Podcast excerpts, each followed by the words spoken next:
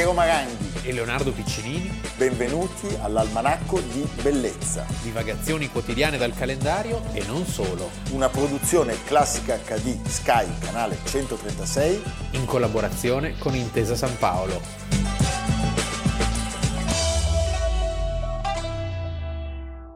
Almanacco di Bellezza. Paraponzi Ponzi Po. 24 maggio e oggi siamo contenti perché parliamo della bellezza, della bellezza più pura. Oggi parliamo di un artista che è nato il 24 maggio del 1494. Forse anche il primo artista della storia, mi piace molto questo genere, il primo artista nevrotico, disadattato, il primo artista moderno, nel senso che piace a noi. Che piace a noi. Sì. Eh? Se l'artista non è un po' problematico, sai che... Jacopo Carucci e tutti dicono e chi è e Jacopo? Chi l'è? E chi l'è? È il Pontormo. È il Pontormo, sì. eh? Nato Perché era nato a, a Pontorme. E dov'è Pontorme? Empoli. Empoli. Piccolo borgo nei pressi di Empoli, da Sì. cui appunto lui deve il suo soprannome. Sì. Allora, cioè un pittore visionario, stupendo, Sì. tormentato, introverso, eh? Nevrotico, solitario, scontroso, misantropo. Viveva sempre solo in una casa. No, l'autoisolamento è una cosa stupenda. Eppure era un artista. eh, Questo ce lo racconta il Vasari, eh? Sì, sì, che l'ha conosciuto. Che poi il Vasari bisogna Vabbè, il sempre Vasari prenderlo bisogna sempre prendere un po' con le pinze. con le molle, però questa è una delle sue più belle eh, biografie delle vite di Vasari. Vasari lo aveva conosciuto e eh, lo descrive appunto in questo modo, ma in più c'è un suo diario che riguarda due anni della sua vita, dal 1554 al 1556, cioè sono gli ultimi. ultimi due anni, in cui lui annota eh, ciò che fa e ciò che mangia e anche di più, ci sono anche i bisogni corporali, lui li annota. È un'opera che è stata molto studiata e molto riprodotta. In domenica desinai con bronzino, pollo e vitella e sentimi bene. La sera mangiai un poco di carne secca a rosto che avevo sete e lunedì cenai uno cavolo e uno pesce d'uovo. Cenai un poco di carnaccia, mercoledì mangiai due uova nel tegame, giovedì mattina cacao... eh, vabbè. E Però già, già uno che, ti- che inizia dicendo ce n'hai col bronzino, Sì. cioè si- siamo livelli, siamo nell'iperuragno della bellezza. Addirittura lui sappiamo che era figlio di un pittore, rimasto poi orfano prematuramente, fu messo a bottega, c'è addirittura chi ipotizza che abbia toccato anche quella di Leonardo mm, da Vinci. Eh, Diciamo che suo- la sua figura di riferimento rimane Michelangelo. E quando si intende maniera, che cosa si intende? La capacità non più di osservare il reale, ma di basarsi sui modelli, quindi alla maniera di, a maniera di Raffaello e a maniera di Michelangelo, soprattutto, che sono i due campioni dell'arte italiana. E lui non lasciò quasi mai Firenze, si allontanò per andare a Roma proprio per vedere le opere di per vedere le Michelangelo. opere di Michelangelo. Un'altra figura Altra importantissima. figura abbastanza nevrotica e solitaria. Beh, certo. Un'altra figura importante an- che voglio citare perché è un pittore così unico, così diverso dagli altri, così riconoscibile. La riconoscibilità sappiamo che aiuta certamente gli ignoranti come me, non i colti come te, ma sto parlando di Andrea del Sarto. Andrea del Sarto, che è un artista molto importante, prolifico, definito da Vasari, secondo me in, in maniera un po' ingenerosa, polito senza errori, cioè 7 più praticamente. E- ed è proprio in un luogo di Firenze che consiglio a tutti, e che è un museo all'aperto, non c'è da pagare nessun biglietto, cioè l'Italia è que- il bello dell'Italia è questo, che in piazza della Santissima Annunziata c'è questo grande santuario mariano molto venerato dai fiorentini, è il cosiddetto chiostrino dei voti, perché Ah, i certo. fedeli vi appendevano gli ex voto, questo è il nome, e in questo chiostrino ci sono alcuni affreschi che poi furono staccati nel 66 dopo l'alluvione dell'Arno e quindi sono però ricollocati lì. Lì si vede il passaggio dall'arte della fine del 400 ai giovani leoni del 500. Quindi abbiamo Andrea del Sarto, Franciabigio e Pontormo e Rosso Fiorentino. E si vede il distacco. Oggi Leonardo mena fendenti, di fronte... No, no ma sono felicissimo. Ah, cioè, io posso stare zitto e ascoltarti perché eh, questa è una gioia immensa. No, vabbè. No, Ah, no, sto grazie. Ma no, no, non dire vabbè, perché è vero. No, no, no, andiamo avanti, andiamo avanti. eh, Questa è una gioia immensa, andiamo avanti. Quindi è proprio qua che si vede che in un concerto di figure rappresentato sulla scia del Parnaso di Raffaello, impianto classico, vedi però che le figure sono allungate, i ghigni, eh, una certa insicurezza, una certa, eh, un certo tormento. Subito dopo un'altra opera a pochi metri da lì, la Pala Pucci, a Ah, fronte a certo. Palazzo Pucci, San Michele Visdomini, anche qui figure meravigliose, ma il senso dell'horror vacuo, cioè in una pala hai mille punti in cui guardare, non c'è più un centro, certo. no? E I sorrisi sono ai limiti del ghigno, c'è qualcosa di diabolico. Eh, siamo lontanissimi dalla serenità del Rinascimento fiorentino, da- cioè, cioè, siamo non a, a cento anni, siamo a un millennio di distanza da Filippo Lippi. Certo. Cioè, sembra veramente che siano passati, no? E sia lui che Rosso Fiorentino vanno a bottega d'Andrea del Sarto, giusto? Beh, quello lì, quello è il contesto. Solo che Rosso Fiorentino avrà una carriera più internazionale, Roma e poi dopo il sacco addirittura andrà a lavorare a Fontainebleau.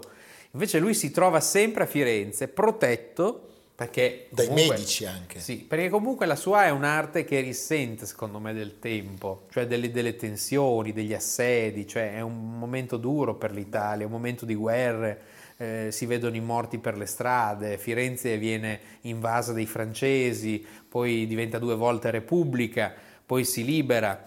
E, e in questo, e c'è un momento preciso nella vita di Pontormo che è il passaggio dopo un'epidemia di peste alla Certosa del Galluzzo. Certo. 1523. La sua nevrotica così ansia che, che dispiega in queste opere somiglia a quello che vedeva dalle stampe, abbiamo citato Dürer l'altro giorno, dalle stampe che arrivavano d'Oltralpe, questo carattere gotico eterno. Quindi per un attimo si cheta. No, al contrario, realizza nel chiostro della Certosa del Galluzzo degli affreschi di una violenza mai vista e che colpirono tutti. Però, nello stesso momento, la vita a contatto con i monaci certosini è perfetta per uno che ama star da solo. Quindi questo In rigore, questo senso, questo- sì. questa metodica noia dell'uomo che si ritira dalla- dall'umanità, forse nasce in questo momento. E tu mi insegni che eh, nell'episodio meraviglioso della ricotta, Ah sì, Pasolini, Rogopag. Rogopag con Laura Betti, Sì. si rifà, e Orson Welles, si rifà proprio a queste opere. La regia. Maria! Maria! Non così, non così, lo ripeta, più rapita, più pia. Maria! Maria! No, le ho detto che deve restare ferma, non agiti quei bicipiti. Ferma, ferma! Lei è la figura di una pala d'altare, ha capito? Ferma! Maria! Maria! Stop! Che peccato! Che peccato, che peccato, che peccato, che peccato, che peccato! Vi fa con lo freno sulla testa, anche cadere adesso! Non avete proprio nessun rispetto, blasfemi! Sì. la ricotta che è una sorta di sintesi del cinema di Pasolini, tra l'altro è un, eh, è un- è un film che fu contestato duramente, ci fu anche un processo per vilipendio alla religione, questo sottoproletario Stracci che fa il buon ladrone E che, muore, e muore. che viene, muore per ingordigia, Per di, ingordigia di ricotta, ricotta. appunto. Pasolini, da allievo di Roberto Longhi, era molto attento all'arte del Cinquecento e in particolare ci sono delle precise citazioni sia di Pontormo che di Rosso Fiorentino, del Rosso di Volterra. Altra opera allucinata. allucinata, completamente. E in questo caso abbiamo- non abbiamo citato ancora l'opera che eh, è considerata un po' il capolavoro, che si trova a pochi passi da Ponte Vecchio, quindi affollato di gente. Tu arrivi a Santa Felicita, Cappella Capponi, chiesa vuota, e ti trovi davanti a questa sorta di allucinazione, di LSD, una deposizione, deposizione di Cristo che sicuramente trova così un riferimento nella pietà di Michelangelo di cui abbiamo parlato, nella deposizione di Raffaello della Galleria Borghese, però in toni del tutto nuovi. Del tutto nuovi.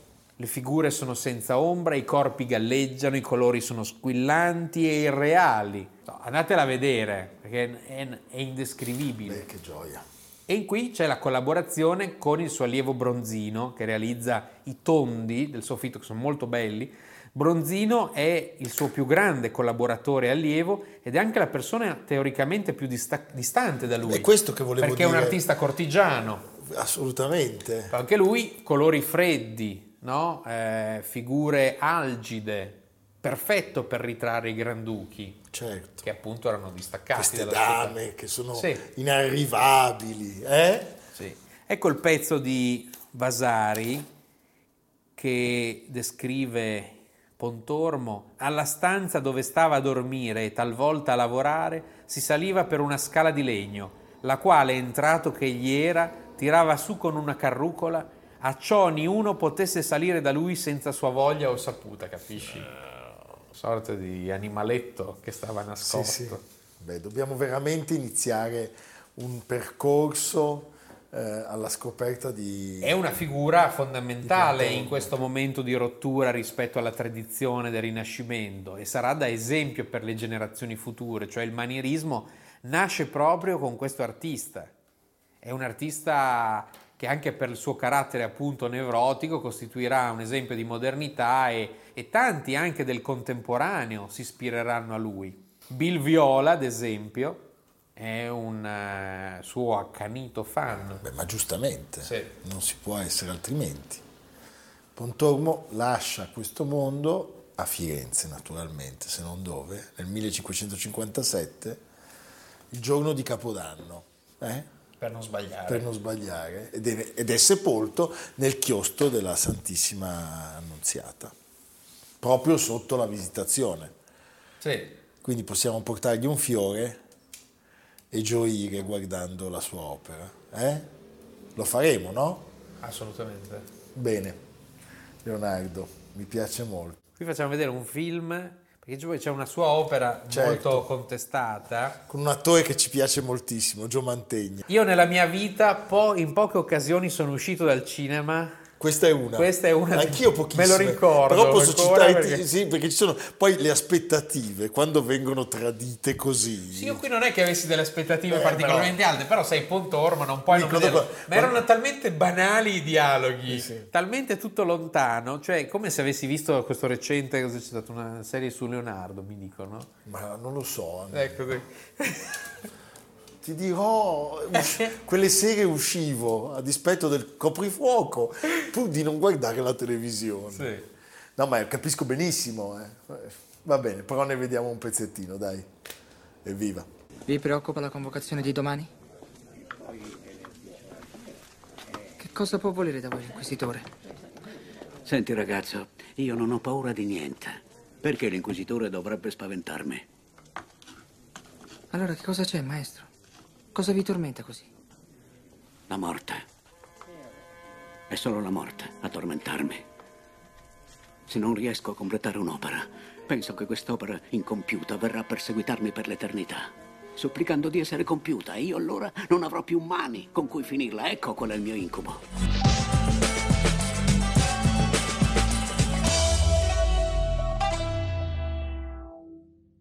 Il suo strumento non è il piano, ma tutta l'orchestra. E sente che l'orchestra la ispira. Beh, ecco, io non la chiamo ispirazione, diciamo semplicemente che cerco di scrivere musica adatta a chi la deve eseguire. Scrivo una parte avendo in mente quel tale che la suonerà al sassofono, alla tromba, al trombone. Ma in più ci dovrebbe essere l'elemento improvvisazione Ecco. degli esecutori. Ai primi tempi del jazz il tema era uno spunto che lasciava adito proprio all'improvvisazione dei suonatori. Già, così è ancora oggi, ma sa, bisogna intendersi. Non c'è dubbio che oggigiorno si pensa che una, una eh, improvvisazione debba in realtà essere programmata. È questione di disciplina, questione di addestramento, oppure di memoria? No, è una questione di gusto per, per il musicista. Vabbè, questa secondo- questo inizio col botto. The Eh, Duke. Sì, ma The Duke intervistato da Ruggero Orlando, eh? mitico. Il Duca, dopo aver fatto un viaggio incredibile nella vita e nella musica, Duke Ellington, muore a New York il 24 maggio del 1974 per delle complicazioni dovute a un cancro ai polmoni. Io trovo straordinario intanto l'epiteto The Duke che portava fin dall'infanzia Dall'infanzia. perché era elegante di belle maniere. Mi fanno impazzire questi soprannomi fin da bambino. The Il Duke. Duca, capisci? Capisci che lui... Eh, Stupendo. 12.000 persone gli hanno reso omaggio. Beh, giustamente, perché in fondo è forse la più grande star del jazz al mondo dopo Louis Armstrong. Sì, e con una finezza eh, creativa di livelli stratosferici. Cioè, E anche una grande umanità. anche una grande umanità. Perché ha lasciato solo dei ricordi positivi. Non troverai qualcuno che ne ricordi male la figura. Intanto la grande generosità. Ha tenuto in piedi una grande orchestra per 40 anni, 40 anni. che è un caso Ma poi ha, credo, ha- ha scritto delle pagine che sono importantissime, per esempio il nostro regista Merigo Daveri, che è rigorosissimo, ama soltanto la musica del Però- Settecento, però di fronte al Duca anche, lui, anche lui si commuove. Eh, cioè, ne riconosce la grandezza. E Miles Davis disse un giorno in occasione del suo compleanno del suo 75esimo tutti i musicisti dovrebbero riunirsi un certo giorno inginocchiarsi sembra Flavio Bucci nel Inginocchiarsi, Eh, segnate. segnate, e ringraziarti. Allora Duke Ellington era nato il 29 aprile del 1899 a Washington DC. DC. Suo padre lavora per una società che organizza i ricevimenti a domicilio e ogni tanto gli capita di fare il maggiordomo alla Casa Bianca. La mamma invece è diplomata al liceo, che non è una cosa proprio frequentissima tra i neri a quel tempo, e spesso diceva al figlio non hai niente di cui preoccuparti, tu sei benedetto dal Signore. Vedi? Duke. Loro suonano il pianoforte e lui, già a sette anni, prende delle vere e proprie lezioni, poi ha una certa, eh, come è giusto che sia, eh, fase di, di- di esitazione dovuta molto al baseball o alle corse con i, i ragazzini, ma alla fine la musica prende il sopravvento e, e- e, come ha detto Leonardo, fin da subito si occupa di musica e fin da subito ha questa inclinazione anche nei confronti degli altri, questa generosità, forma subito una piccola orchestra dove Chiaramente lo notano in breve tempo e viene scelto per suonare al Cotton Club ad Harlem, che è il tempio del jazz.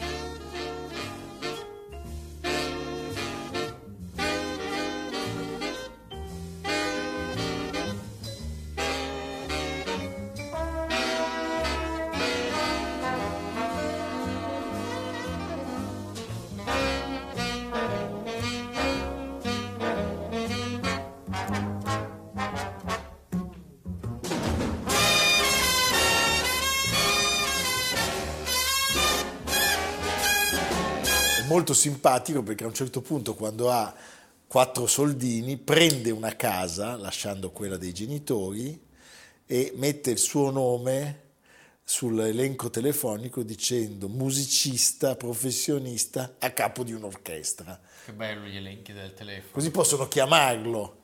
Nel 1918, quindi giovanissimo, sposa Edna Thompson, che non è Emma Thompson, No.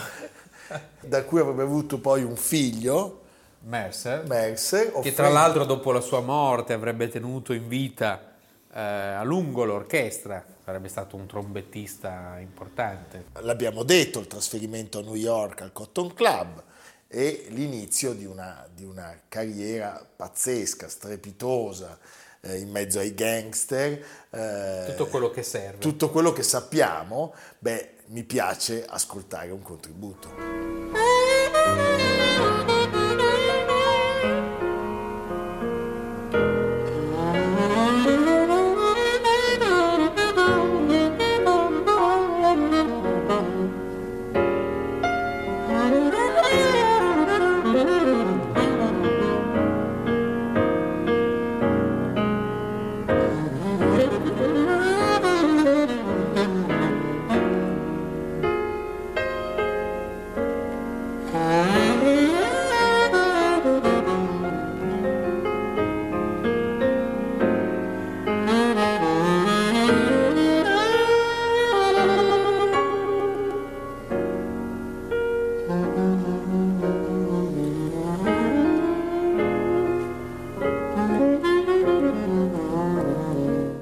Fa strada, direi, nel mondo a questo punto col suo stile jungle, tromba e trombone con sordina. Con sordina. È importante la visita europea 34-35. Beh, in Europa questi ruggiti, questi gemiti, cioè cambiano, lui cambia completamente il senso del jazz, che in realtà lui non si definiva eh, e non amava definirsi un musicista jazz, ma un musicista afroamericano, anche in questo molto onesto. E, mm, e poi la sua, diciamo, una delle sue caratteristiche è che eh, cercava continuamente nuove ispirazioni. Sì, certo. Andava- Pensa a quello che lui fa durante lo swing. Sì. È, una cosa, è un altro mondo quasi. Ogni mercoledì andava all'Apollo ad Harlem ad ascoltare dilettanti sconosciuti che si esibivano. Poi, anche, insomma, non è una cosa da tutti, anche incidere con i più giovani, e che giovani? Mingus, Coltrane, Certo. quindi cioè dei grandissimi. E poi ricordiamolo, lui viene accolto alla Carnegie Hall.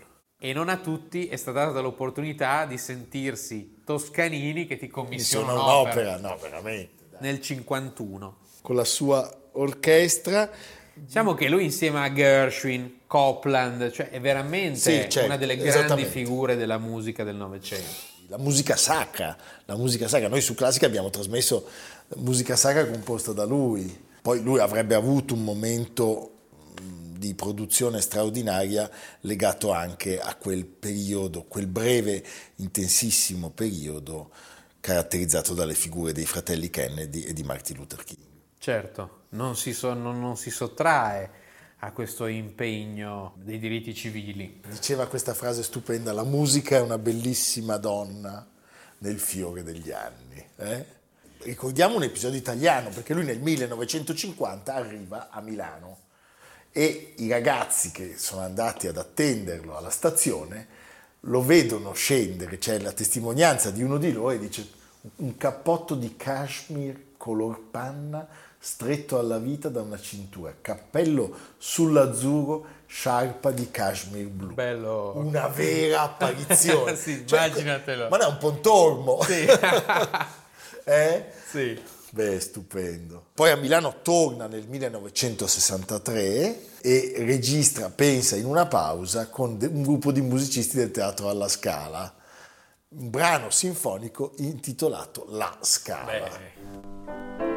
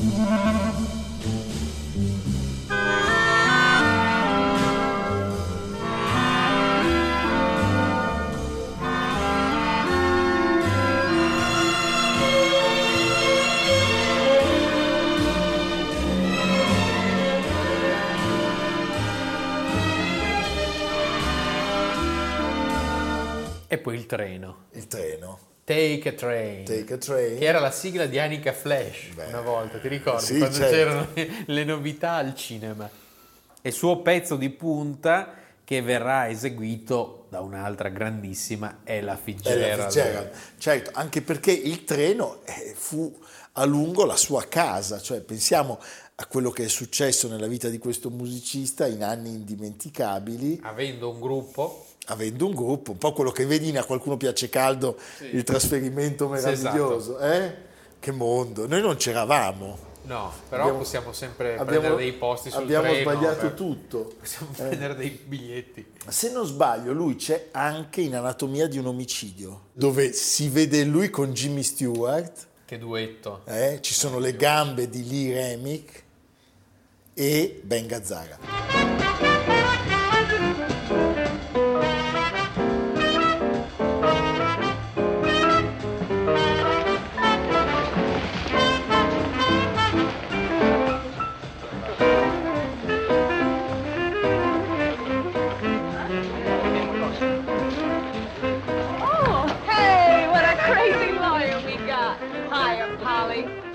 Call you, isn't it, Polly? That's a crazy name for a crazy lawyer. Beh, Leonardo, la musica non è classica, leggera, rock, la musica è buona o cattiva.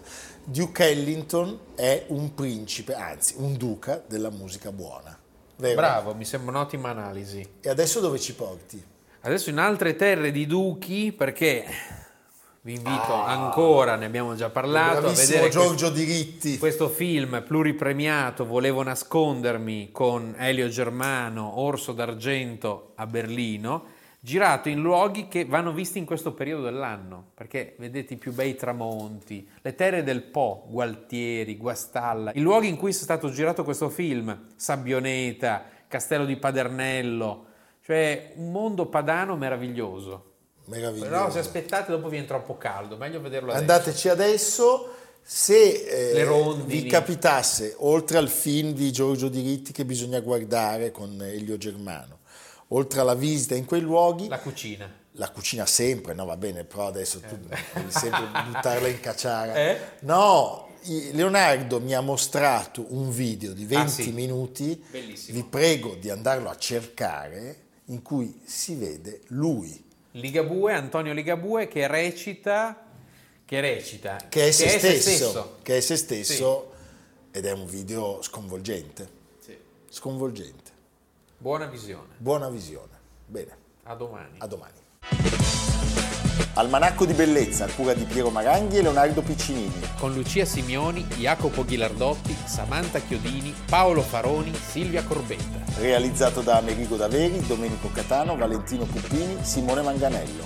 Una produzione classica HD, Sky Canale 136 in collaborazione con Intesa San Paolo.